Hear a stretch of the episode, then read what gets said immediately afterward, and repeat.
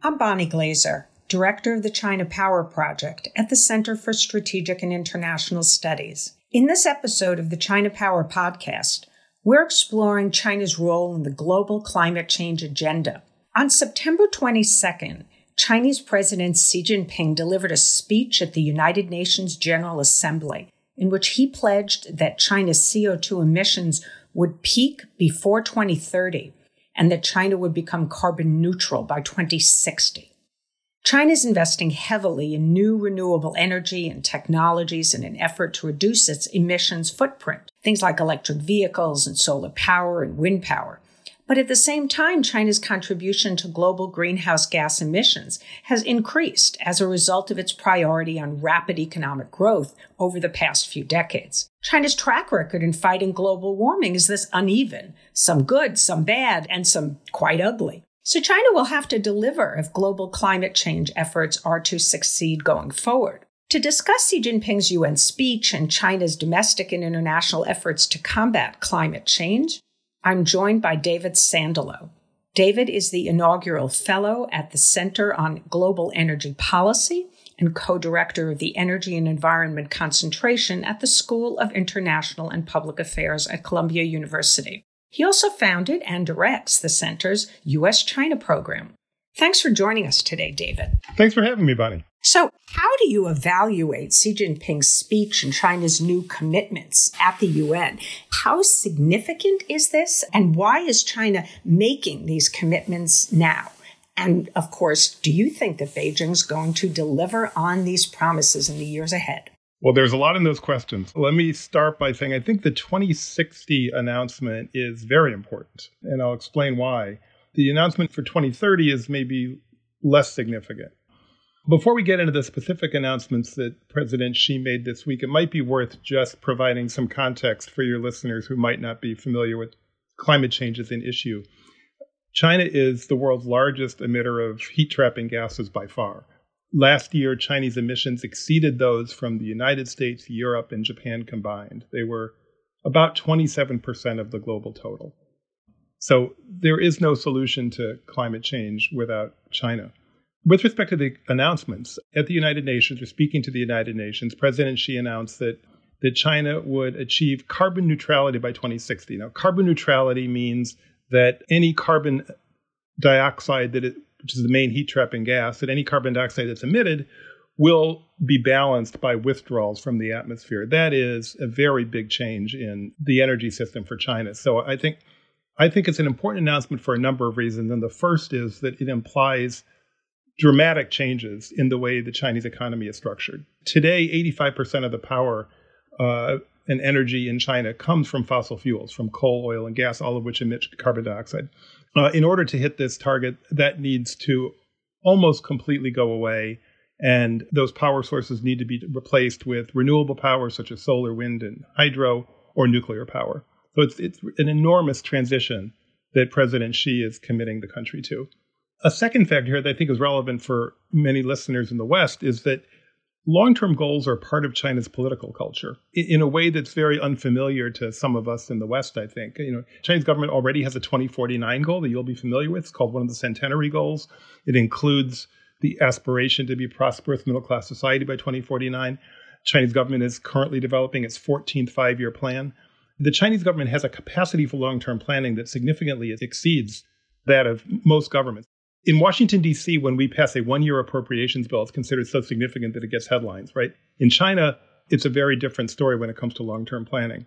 In addition, I'd highlight the fact that this announcement was made by President Xi. Chinese government is quite a structured bureaucracy. Announcements are not made from the very top unless it reflects a very deliberate process of consideration about the implications for those uh, decisions.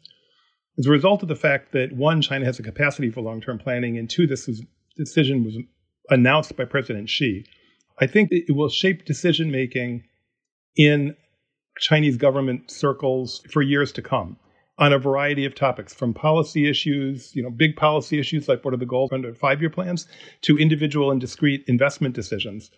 Now, anybody making those decisions will need to consider the implications for hitting this carbon neutrality goal by 2060 and that's a big change. That doesn't mean that carbon neutrality will, goal will always be the most important factor. At some point, short term GDP factors might predominate, but this carbon neutrality goal will at least have a seat at the table. So, a final factor I point to why I think this is significant is that it sends a signal to the world that I think will be heard in many capitals around the world.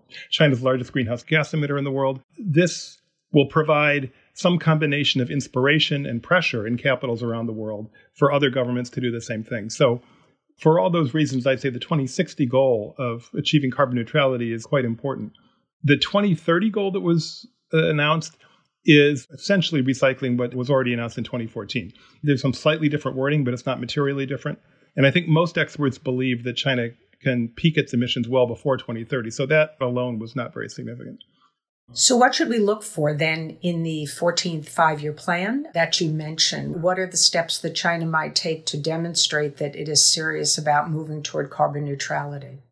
I think it's a really important question you just asked because I think the 2060 goal of achieving carbon neutrality is only going to be deemed to be important by the world if the Chinese government takes short term measures to reduce emissions. So, on its own, without steps to implement it, it will be held could be suspect. And of course, there's you know the famous thing by Lao Tzu that the journey of a thousand miles begins with a single step, and it couldn't be more appropriate than right here. So, in the 14th five-year plan, there are going to be a number of critical decisions about policy energy structure. The one that I think is probably going to get the most attention is the capacity for limit for coal-fired power plants.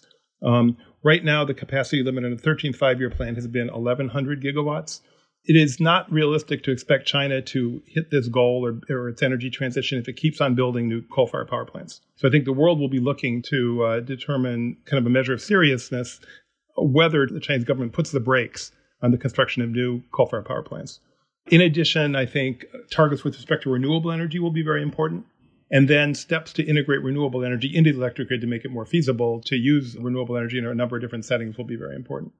So, of course, you mentioned that China had previously pledged that it was going to peak in its CO2 emissions. So, can you briefly talk about what progress China has made since it signed the Paris Agreement? You know, it's been a study in contrast, I'd say. China is, on the one hand, it's the world's largest, um, the world's largest emitter, as I've already said. It's also consumes more coal than the rest of the world combined every year but at the same time, it's the world's largest deployer of renewable energy. It uh, has led the world in solar power deployment, and wind power deployment, in hydropower deployment, nuclear power deployment for each of the past uh, five years or more. And since the Paris Agreement was signed, uh, for a couple of years, China's emissions actually held steady or even dropped. They've started to tick up again in the past couple of years. But the 14 five year plan, and which is a process that's underway right now is going to be really critical in determining the next steps in meeting Paris Agreement objectives. In the uh, issue paper that you wrote for the Asia Society Policy Institute, one of the statistics that you cited was really interesting to me. In 2018, China was responsible for 42% of new renewable power added globally. And then in 2019, that fell to 36%. And you noted that that has been the lowest figure in several years. So, so how do you explain this? And is this a function of policies in China or is this a result of other countries contributing more renewable power? I think that particular change is a little bit of both. Some changes in renewables policies in China and some greater development of uh, solar elsewhere in the world. I don't think that is a significant move away from solar power in China. In fact, to the contrary, I think there's a lot of momentum behind the development of solar power in China. There's some changes that have been made within the Chinese system as the price of solar power has fallen, and it's fallen dramatically in the recent years. There's been a move to kind of have solar stand on its own without subsidies, and that caused a little bit of a reduction. But I think the push for solar power in, in China is, in many respects, still very strong. Many people who are analyzing uh, the Belt and Road Initiative have focused on how China is funding many projects and building, as part of those projects, more uh, coal fired plants. And so, even if China is making progress at home, do we have to be concerned about what it's doing internationally? Is there a potential for it setting one set of standards for itself and then increasing carbon emissions in the rest of the world? We absolutely do need to be concerned about that. The energy projects that are being developed under the Belt and Road are a hugely important factor when it comes to climate change. And I'll start by saying that under the Belt and Road Initiative, the Chinese government has developed some guidance that's called the Guidance to a Green Belt and Road. And it's developed by four Chinese ministries. And it's a very green document. The first time I read it, I reread it and thought, boy, this looks like it was written by Greenpeace. I mean, it would be very familiar to kind of environmental advocates in the West. And at the Second Belt and Road Forum, which was held last year in Beijing, there were a number of really positive steps announced to help protect the environment, to promote energy efficiency, to help fight global warming. That's the good part. At the same time, the overwhelming majority of the projects that are developed in the energy sector under the Belt and Road have been coal fired power plants. And that is not consistent with meeting the goals of the Paris Agreement. China is at this time one of only three governments in the world that provides public money for the financing of coal fired power plants abroad. The others are Japan and Korea, South Korea. And the Japanese government is in a debate right now about phasing this out completely. And China is overwhelmingly the most important government when it comes to this. So the continued financing of coal-fired power plants under the Belt and Road Initiative is a huge issue when it comes to meeting our climate change goals. And I think this is going to be an issue that's going to get a lot of attention globally in the years ahead. I know that this has occurred in many cities around the world that as a result of COVID 19 and the lockdowns, there was a drop in air pollution. We certainly saw this in Chinese uh, cities. And I understand that there has been some evidence that there's actually not that much uh, CO2 emissions that really come from cars. And so, even if we deal with this problem, it's not going to be enough to deal with the global warming issue. So, I'm curious about how China assesses the issue of air pollution. This is the probably biggest element of the global warming problem in terms of public opinion in China. Is this something that they're more concerned about than other issues relating to CO2 because it does have an impact on public opinion? And if so, are they continuing to do something about it. The resumption of pretty much normal life in China, I assume, has led to the reintroduction of air pollution. So, urban air pollution and climate change are related problems. They're not entirely identical. That urban air pollution is caused by a certain set of pollutants, and climate change is caused by others with some overlap. Most of the measures that you can take to fight urban air pollution also help you fight global warming. So there's a lot of overlap there. You know, as you well know, anyone who's traveled to China knows air pollution is a very serious issue in China. The air quality has gotten better in the past decade in China, or really since 2013. In 2013, there was a horrible month or two in the winter, which is known as the air apocalypse, got enormous attention. It was kind of roughly coincident with President Xi Jinping's ascension. He promised to make China's skies blue again. You look at the data, there has been some real progress in reducing some of the worst local air pollutants um, in China. That remains a priority of the Chinese government to continue to improve air quality, and I'm sure we'll see more of that in the 14th five year plan. And as I said, most of the measures you take there are good for fighting climate change as well. You asked about COVID 19. It was very interesting to watch what happened in the first quarter of 2020 as a result of COVID 19 during the lockdowns. It, when, of course, you know, unprecedented changes in, in kind of activity in China with cars off the road and in almost all places. And what we saw was significant drop in some pollutants, particular, particularly you know nitrous oxides and volatile organics that come from auto emissions, but not from some others, including particulate matter that come from factories and power plants. And that's because although cars were off the road, the uh, industry kept on operating and power plants kept on operating during that period. It's not easy or even possible to just turn off a steel plant and turn it back on. So those enormous industrial centers in the JJJ area around Beijing continue to operate and that led to significant air pollution loads in that area and in other parts of northern China. So, quite a case study in the nature of these emissions in China, with some dropping dramatically, but others not dropping at all. And indeed, there was a lot of commentary during February of 2020 in Beijing, um, when which was a kind of peak lockdown period, when there a couple of weeks during February was terrible air quality in Beijing, even though the city was under lockdown. As cars have come back, and we're recording right now in uh, September 2020, much of China is back to normal or close to back to normal in terms of cars on the road and traffic, and and so air pollution levels are you know back to where they were. One of the issues I wanted to ask you about is whether you think that China's political system and the structure of its government are advantageous to achieving what it needs to achieve in order to fulfill this promise by 2060. Now, if we look at some past instances in China, sometimes the center speaks and the local governments don't always comply. Probably a little bit harder under Xi Jinping's rule, but we saw this quite a bit under Hu Jintao. So uh, just trying to have advantages essentially or disadvantages when it comes to putting in place what they will need to do in order to enforce compliance and to reduce CO2 emissions. It's a really good question, Bonnie. I think the Chinese system has both strengths and weaknesses when it comes to implementing changes like this. And one of the strengths I already spoke about, which is the capacity for long term planning. And that's maybe one of the most important strengths. And fighting climate change involves long term transition. I mean, we need action in the short term, but it, it involves changes over the long term. And the Chinese government's capacity for long term planning is very important when it comes to that. On the other hand, there are disadvantages. One of them you just pointed to, you know, there's the old saying that the mountains are high and the emperor is far away. And for sure, there are policies announced from Beijing that are not implemented enthusiastically by provincial officials. Provincialism in certain capitals can be a challenge. Another issue actually is the enforcement culture in China. Uh, there's, although this is changing, I think there's there's been a tolerance for not observing rules and regulations that would not be familiar in the United States. I, I've heard it said that it's kind of interesting contrast. In the United States, it is very, very difficult to pass a law, but once we pass a law, we have some pretty serious measures for making sure that it's enforced. And mean, the Chinese system is a bit of the opposite. It's, it can be easier to pass a law, but just because a law in the books doesn't necessarily mean that it's going to be followed. To say it's advisory is a little bit of an overstatement, but it's one of a number of factors that gets considered in the implementation of Chinese policy.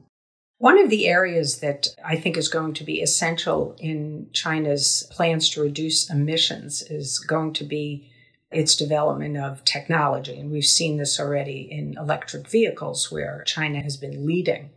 And of course, the West is now putting more and more pressure on China in the area of certain technology and may hamper the development of some innovation in China going forward. And that this will be, to some extent, like an obstacle or something that will hamper China from really moving forward on this front because it will may, may, struggle to develop the technologies that are needed in order to reduce emissions. You know, I've seen tremendous development of innovative capacities within China in recent years. I think that the Chinese interest in electric vehicles is in part driven by a desire to develop innovative capacity in automobile manufacturing. There's been serious attention to developing that type of capability for many years. So I think while China lags in some areas. I think it's catching up, and even you know in, in, areas including artificial intelligence and some of the technology areas, surpassing places in the West in terms of innovation capacity. During the last almost four years now of the Trump administration, the United States and China in this area of uh, global warming and cooperation, collaboration on addressing climate change has really atrophied. Of course, there are other areas in which cooperation is atrophied as well. And this might return in a Biden administration if Joe Biden is elected. I think the Democrats are quite keen to put the issue of climate change on the agenda.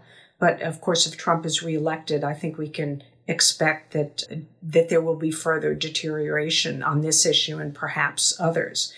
So maybe you can just talk a little bit about whether there is any ongoing collaboration. If it's not between governments, is there collaboration between scientists and universities that still goes on? And what are the specific areas where we should be strengthening collaboration if we have the opportunity to resume? So, there has been continued dialogue. There's, for example, a dialogue between the California state government and Chinese authorities on climate and clean energy issues, and expert dialogues, you know, track two dialogues um, on these topics. But there's no question that the uh, deterioration relations between the United States had very serious consequences on on working on these issues, and I think it's going to continue to have a very serious implication for that. And I think if there's a Biden administration, there will be a 180 degree change in the U.S. climate change policy at the federal level. Joe Biden has been very clear that he believes climate change to be, he named it as one of the four crises that the country needs to address in his convention acceptance speech. There will not be a 180 degree change in U.S. China policy. Vice President Biden has also made clear that although he disagrees with the erratic nature of the Trump administration's China policy, that he doesn't share the priority that the Trump administration has given to, to trade deficit reduction and for specific commodities. Many of the concerns that lie behind the, some of the Trump administration's China policies are shared on a broad bipartisan basis, including by by Vice President Biden. So I think the China relationship will remain complicated and difficult no matter who prevails in the November election. I do think that if Vice President Biden becomes president, that there will be a desire on the part of both countries to work together on climate change. The Biden administration considers this to be a hugely important issue, and there's no solution to climate change without China. And the Chinese government clearly believes it to be an issue that needs to be addressed as well. There are no known climate deniers in the Chinese government, and none with any observable influence in policy. So, so I think there'd be a desire to work together. I think it'd be very difficult. There are forces of nationalism in both governments that will make it very challenging to actually work together on any issue. And there'll be deep disagreements on a number of issues. I mean, the Biden administration, I think, will have respect to human rights issues, for example, in many ways, uh, you know, stronger policy than the Trump administration. So and that will lead to potential antagonism in the relationship. So I think there will be challenges, but I think both governments will try to figure out a way to work together. Guess it'll take some confidence building to make that happen, but I think at least there'll be desire to work together. But back in 2014, the announcement by the US and Chinese leaders of an agreement on climate change was foundational with respect to the rest of the world coming together to take on this problem. And I think that's a model that's still in the minds of many people who pay attention to climate diplomacy. I think it'll be hard to replicate that directly, but in some form, I think the two countries will work to try to come together. The last thing I'd like to ask is just maybe to circle back to where we started, which we didn't quite get at the why now question. And I think that at least to me, this is an opportunity for China to present itself as a global leader. China has stated, and Xi Jinping in particular has stated, that China should lead global governance reform. And China is trying to put itself forward as a leader in the world, in, in contrast, frankly, to the United States. I don't think that China is going to be able to do that in the global health area due to what happened at the outset of the coronavirus uh, outbreak in Wuhan. So I think that the Chinese are going to have to find other areas where they can present China as a leading force in the world. So is this going to be, is climate change going to be the issue that's going to make China as the global leader, maybe even uh, seen as uh, the country that will, you know, set the agenda in the future and replace how the United States has been seen for so long as the leader of the world? There's a narrow answer to your question within the context of the climate negotiations the multilateral climate change process. Under the Paris Agreement, which was adopted in 2015, all governments are encouraged to submit long term greenhouse gas emission reduction strategies by the end of 2020. And so, as part of that process, the Chinese government was developing plans to comply with that kind of element of the Paris Agreement process by no means was it a requirement that the head of state announce such a policy or that it be given such prominence. But the Paris Agreement encourages governments to do exactly what President Xi Jinping just did. So that's a narrow answer. Your broader answer, I think, in terms of the context of Chinese position in the world overall, is very astute. And I think that uh, the Chinese government sees an enormous opportunity created by the Trump administration's you know, abdication of global leadership in the past couple of years and is filling that in a number of different ways. And the climate change agenda offers an opportunity to do that. And I think that's part of what we were observing in the speech by President Xi Jinping. Well, thank you so much for helping us to understand the momentous announcement by Xi Jinping. And uh, we will look forward to keeping in touch and assessing China's performance as we go forward. We've been talking to David Sandalow, who's at the Center on Global Energy Policy and co director of the Energy and Environment Concentration at the School of International and Public Affairs at Columbia University. Thanks again, David. Thank you, Bonnie.